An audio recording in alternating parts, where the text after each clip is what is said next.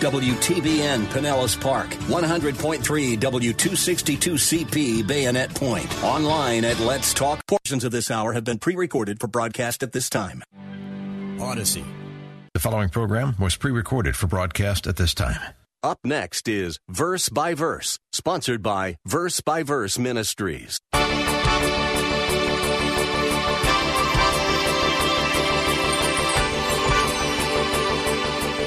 He said to thousands of Jewish people who just weeks earlier had cried for Jesus to be crucified, he says, You murdered your Messiah. Now, folks, that is a rock. That's an incredibly bold statement. You gave him over to godless Romans to crucify. Isn't that astounding? Peter, in Acts chapter 2, had been too timid to admit to a young girl that he even knew Jesus. Now he stands without fear before thousands of people, many of whom just days before had been shouting at the top of their lungs to have Jesus crucified, and tells them in no uncertain terms that they had killed their own Messiah and need to repent. Well, that's an amazing transformation. Hello and welcome to Verse by Verse. Today we come to the conclusion of Pastor Steve Kreloff's first message in a series about the nature of the church. Pastor Steve is the teaching pastor at Lakeside Community Chapel in Clearwater, Florida. As we begin to consider the nature of the church, we should start at the beginning, and the first time Jesus mentioned the church is in Matthew 16. In that familiar passage, Jesus asked the disciples who they thought he was, and Peter gave his famous response You are the Christ, the Son of the living God. Jesus said then, You are Peter, and upon this rock I will build my church. There's a lot of debate about who or what that rock is. One view holds that Peter is that rock, and that made him the first pope. We discussed that in our last class. Now here's Pastor Steve to share another viewpoint. A second belief as to the identity of the rock upon which the church is built is that the rock refers to Jesus himself. Now, according to this interpretation, when Jesus said, You are Peter, you are rock, and upon this rock I will build my church. The rock, they say, according to this view, is that Jesus was referring to himself. In other words, in saying this rock, Jesus must have been taking his hand and pointing to himself. You are Peter, and upon this rock, me, I'll build my church. And they say that's why you have a difference in these two Greek words, because it's a different person he's, he's talking about.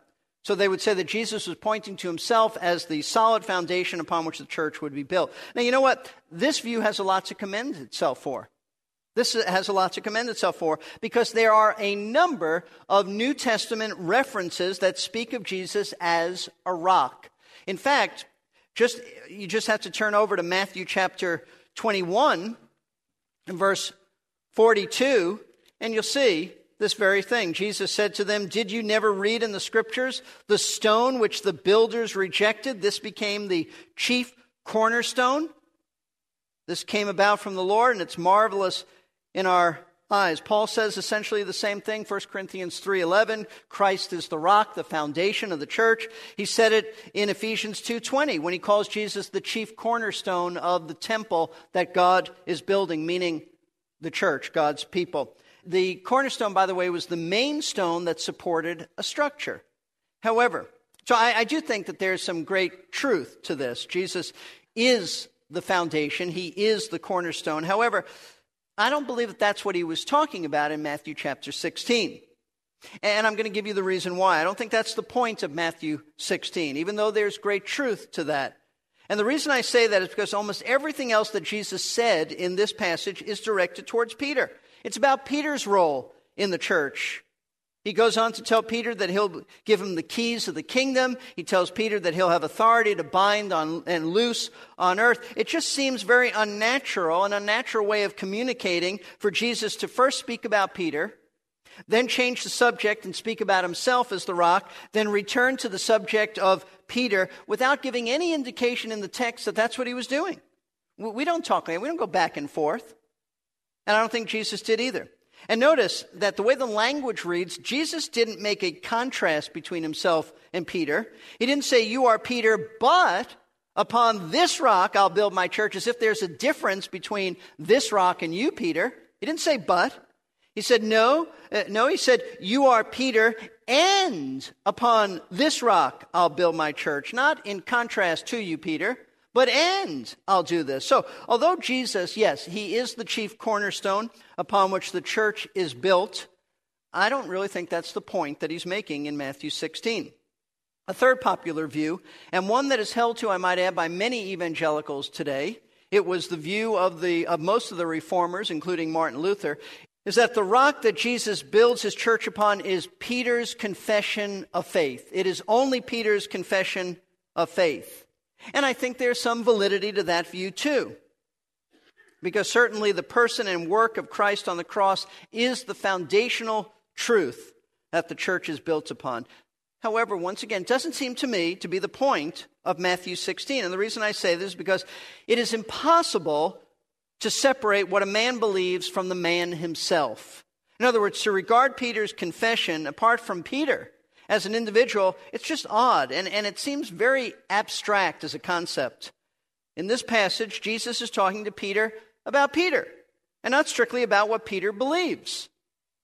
And besides, when the New Testament refers to those who are pillars or foundations of the church, it tends to refer to individuals, not their confessional belief doctrinal systems. For example, in Galatians 2 9, the Apostle Paul calls James and Peter and John, he says that they were pillars of the church at Jerusalem. He's not talking about what they confessed to believe, but what these men are, who these men are, these men themselves. In 1 Timothy 3:15, Paul tells Timothy that the church, meaning God's people, is the pillar and support of the truth. So a pillar or a foundation is a man, not separate from what he believes. So I've given you three popular views of the identity of the rock that Jesus said he would build his church upon. But now I want to give you the fourth view, which is obviously the view that I hold to because I've told you I don't believe the other ones. I believe that Peter, note this, is the rock upon which Jesus promised to build his church.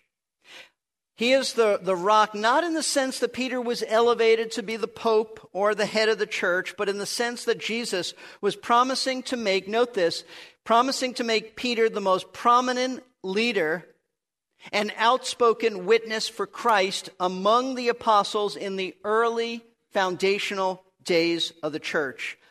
You see, the most natural reading of the statement by Jesus in Matthew 16 is that not only is Peter a rock, but it is Peter himself that the Lord will build his church upon. In other words, what Jesus said and what I believe he meant is this You are Peter, that is rock.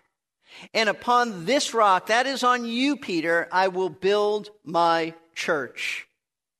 I love what theologian D.A. Carson said about this. He said, If it were not for Protestant reactions against extremes of Roman Catholic interpretation, it is doubtful whether many would have taken rock to be anything or anyone other than Peter. I think he's absolutely right. We tend to go to the other extreme because Peter has been exalted as the Pope, and we tend to minimize this. And we don't want to touch upon the fact that Jesus might be saying, Peter, I'm building my church on you, because it might lead one to think that we are exalting Peter to be the Pope. That's not the case. I think we do the same thing with Mary the mother of Jesus, because the Roman Catholic Church exalts her to a point of, of worship and, and deification. We tend to go the other extreme where we, we don't even respect her. We don't talk about her. Listen, she was a godly woman, she was a wonderful woman. She was a dear woman who the Lord sovereignly chose to be the mother of our Lord. So, so I think that Peter is the rock. I think that's the natural reading of this. And, uh, and my response, in case you're wondering, to those who, who would say, well, the Greek words for Peter and rock are different, so they must be different individuals they're talking about, Petros and Petra. Um, I don't think so. I don't think so. Uh, these two words, Petros and Petra, as I've done some research on them, are, um, are not distinct in their meaning. They're not distinct. Some say, well, Petros is a little stone, so Peter's like a little stone, but Petra is a huge mountain or, or, or a solid mountain. Um, if you, if you look at some of the uh, ancient Greek writings, that is not always the case. They're used often interchangeably. Why are they used here differently? Why, why is it two different words? My response is simply this because the word Petra is feminine. It's feminine. Petra is feminine, and you can't call a man by a feminine name. So Peter had to be called Petros, which is the masculine form of Petra. It, it, it'd be like uh, you wouldn't look at me and say, uh, You are Stephen, and, but I'll call you Stephanie. You, you can't do that. With a man, there's a masculine name to it. I see no essential difference in these words. It's just that you can't call Peter by a feminine name. It's a masculine. Petros is masculine.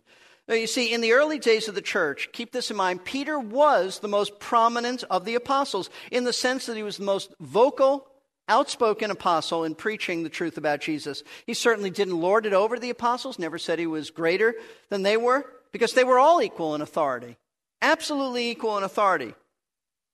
But he has been called, rightfully so, the first among apostolic equals because of the prominent role he played in establishing the church in its early stages. You can see this very clearly as one goes through the book of Acts. Let me just tell you, you don't need to turn there, but let me just tell you the role that Peter played in the book of Acts. The book of Acts is the, uh, the history of the early expansion of the church. It's the church in its infancy. It tells us about how it expanded across the, the globe. In the first 12 chapters of Acts, did you realize that Peter's name is mentioned more than 50 times?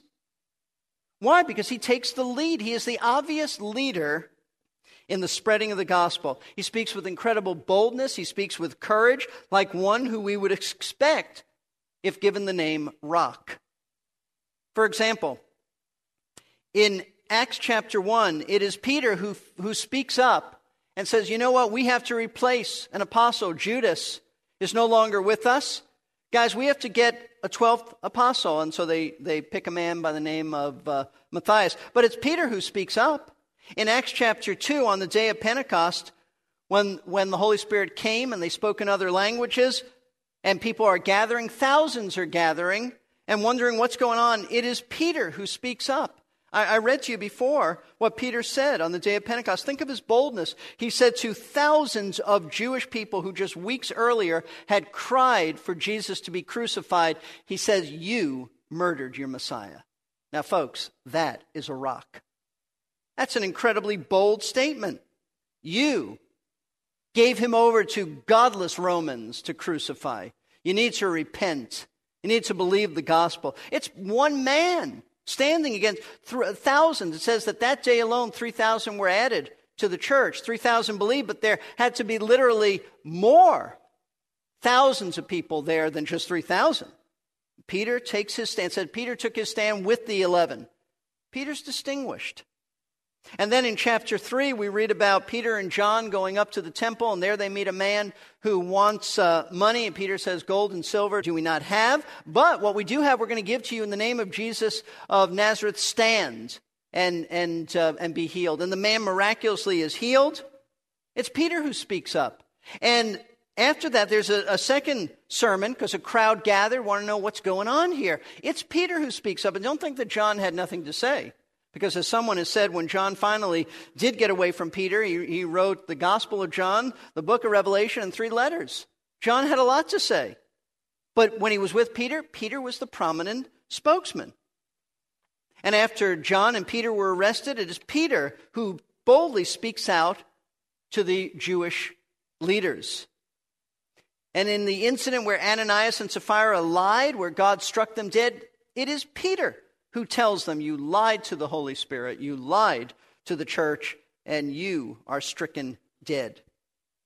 But notice this as the book of Acts continues, after the initial stages of the founding and building of the church, we see Peter's leadership role begin to fade. I said in the first 12 chapters of Acts, his name is mentioned over 50 times, but it begins to fade. He's mentioned a few times after that, but not much. Why? We see Peter's leadership role change now. The church has, has a foundation being laid, and the Lord brings another apostle to the forefront who becomes the primary witness and teacher of Christ. His name is the Apostle Paul. Peter just sort of fades from the scene. I mean, he had a significant ministry, but the foundation was laid. Now, back in Matthew 16, we, we know that Christ promised Peter that he would act like a rock. And in doing so, the Lord would begin to build his church upon him. That's exactly what took place. Peter is rock like, he is courageous in the midst of, of all kinds of opposition. So, what then? Let's, let's bring this together. What then is the foundational rock upon which Christ began building his church in the first century, and he continues to build it today because we understand the church is people? Watch this. It is not simply Peter as an individual man who is the rock, but Peter as a key member of the apostles who were all inspired teachers of the Word of God. In other words, Peter, along with all of the apostles, laid down the foundation upon which the church is built. And folks, that foundation is the doctrine about Jesus Christ as taught by these men. That is to say, Jesus builds his church on the truth about himself as taught by Peter, as well as the other apostles, but Peter is the primary teacher in the early days. That is precisely what the Apostle Paul taught years later in Ephesians chapter 2. Let's turn there. Ephesians chapter 2. So you understand that, yes, Peter is the foundation, but, but not Peter simply as Peter. Peter as the inspired witness, Peter is the proclaimer of the Word of God. The foundation that the church is built upon, folks, is the gospel. It's the gospel of which Peter was the most vocal, outspoken preacher of that message. In Ephesians chapter 2, notice this. Paul says, starting in verse 19, So then you are no longer strangers and aliens, speaking to Gentiles now, but you are fellow citizens with the saints and are of God's household. What a tremendous truth. They all knew that Israel was Israel. But now Jesus was doing something new, not, not to replace Israel, but doing something new. Gentiles could be a part of this. He says, once you were aliens, you were strangers, but you trusted Christ as Lord and Savior. Now you're family. You're family. And then notice what he says, and this is the key, verse 20. Having been built, this is what you have been built on. The foundation of the apostles, and he adds in prophets, probably New Testament prophets, who in that day spoke inspired truth. Revelation, we're talking about. You have been built on the foundation of the apostles and prophets, Christ Jesus himself being the cornerstone. And then he goes on to say, in whom the whole building being fitted together is growing into a holy temple in the Lord, in whom you also are being built together into a dwelling of God in the Spirit. Christ, in other words, Christ is building his church. The church is made up of people who once were aliens and strangers, but they've now become family members through faith in Christ. And it is the foundation of God's word taught by the apostles upon which Christ builds his church. That is to say, the way one comes into the church and into a relationship with Jesus Christ is by believing what the apostles taught about the Lord. That's the teaching, folks, laid down in the New Testament, of which Peter, in the early days, was the founding and foundational teacher of the gospel. What is that doctrine in particular? What are these truths? It's the gospel message and all of its implications, the message that tells us that we are lost sinners on our way to hell unless we repent and believe that Christ has paid for our sins adding nothing to it no baptism, no confirmation, no good deeds. It's justification by faith and faith alone. It is the message that tells us how to be reconciled to God through faith in His Son. That's the foundation. Peter preached that. Can't separate Peter from what he preached. It's the truth of Christ. See, folks, you, you may be a part of a local church, but you are not really a part of Christ's universal church, this community of redeemed believers, unless you believe the gospel. Unless you believe that you are a sinner and a lost sinner who deserves judgment because God is so holy. Unless you believe that Christ, in His mercy and grace, died on the cross to pay for your sins, and you repent of those sins and turn to Him, trusting Him alone for your salvation, you're not part of the church. You may go, as I said, to, a, to an individual church, but you're not part of the church as God says this is the church. The true foundation of the church upon which the Lord continues to build His people today is the truth about Himself as taught by all the inspired apostles, of which Peter was the leading spokesman in the church's days of infancy. That is the meaning of Matthew 16, 18. And, folks, this is precisely, as we bring this together and drive it home one final time, this is precisely what Jesus taught. At the close of the Sermon on the Mount in Matthew chapter 7, let me read this to you. Perhaps nothing more important than this glorious truth found in Matthew chapter 7. Jesus has given his words to, in the sermon. He's bringing it to a close. He said, Therefore, everyone, verse 24, who hears these words of mine and acts on them, does something about them, may be compared to a wise man who built his house on the rock. He said, The wise man is the man who listens to his words, the words of Christ, hears it, then builds his life on the rock of Christ's words about himself. I hope your life is built on the Word of God, not on human tradition, not on opinions, not on speculative knowledge, not on philosophy, but on Christ Himself. You need to ask yourself this morning Am I a member of the church that Jesus is building? Have I truly repented of my sin and believed the gospel? Am I an alien and a stranger to God and to his people? Do I know him in a personal way? Or am I, am I a member of his family? Not because relatives, my parents told me this, or a teacher told me this, but because the scripture says this. Consider whether you have truly built your life on the words and truth about Christ or upon something else.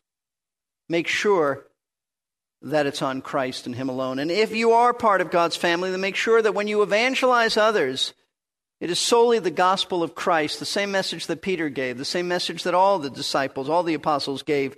Don't give your opinions. Don't go down bunny trails. Don't have unnecessary sidebars that have absolutely no bearing on one's eternal destiny. Simply tell people the same truth and truths that Peter told them 2,000 years ago. That's what Christ builds his church upon. Let's bow for prayer. If you've never trusted Christ, I urge you to do so. It doesn't matter what your religious background is. This message wasn't intended to ever offend anyone from Roman Catholic background or even a denominational Protestant background. Just want to be fair with the scriptures, but make sure that your life is founded upon Christ and the gospel that brings life. Christ died for sinners like you. I urge you to come to him before it's too late. Father, thank you for giving us the unique privilege to study this passage of Scripture, Lord, to, to grapple with it, to understand it. And I pray that you will help us to take from today, Lord, not, not simply interesting facts, but to make sure that our lives are founded on the gospel. There is nothing of greater importance. I think of what Paul said to the Corinthians that uh, this is the, the first and foremost of all messages that Christ died for our sins according to the scriptures and was buried and was raised again the third day according to the scriptures. So I pray, Lord, that uh, You'll help each of us to examine his heart to make sure that we have truly trusted Christ and what he has said about how to be saved, and that our salvation is resting in him and him alone and his atoning work on the cross and not on tradition. I pray all of this in Jesus' name. Amen. Tradition plays an important role, but when it differs from Scripture, it threatens to lead us to decisions we'll regret. Thanks for tuning in today to Verse by Verse. Our teacher, Pastor Steve Kreloff, is the teaching pastor at Lakeside Community Chapel in Clearwater, Florida. If you're in the area and looking for a church home or just visiting, please feel free to pay us a visit. You'll find Lakeside at 1893 Sunset Point Road. If you missed the first two parts of the message Pastor Steve just concluded, you can get the whole message on CD by calling 727 239 0306. That's 727 239 0306. Another option is to visit our website, versebyverseradio.org. We have a vast collection of previous broadcasts available for stream or download at no charge. This is Jerry Peterson, As we think about the nature of the church, we need to also think about what the church is not. One thing it is not is Israel. Many people teach that the church has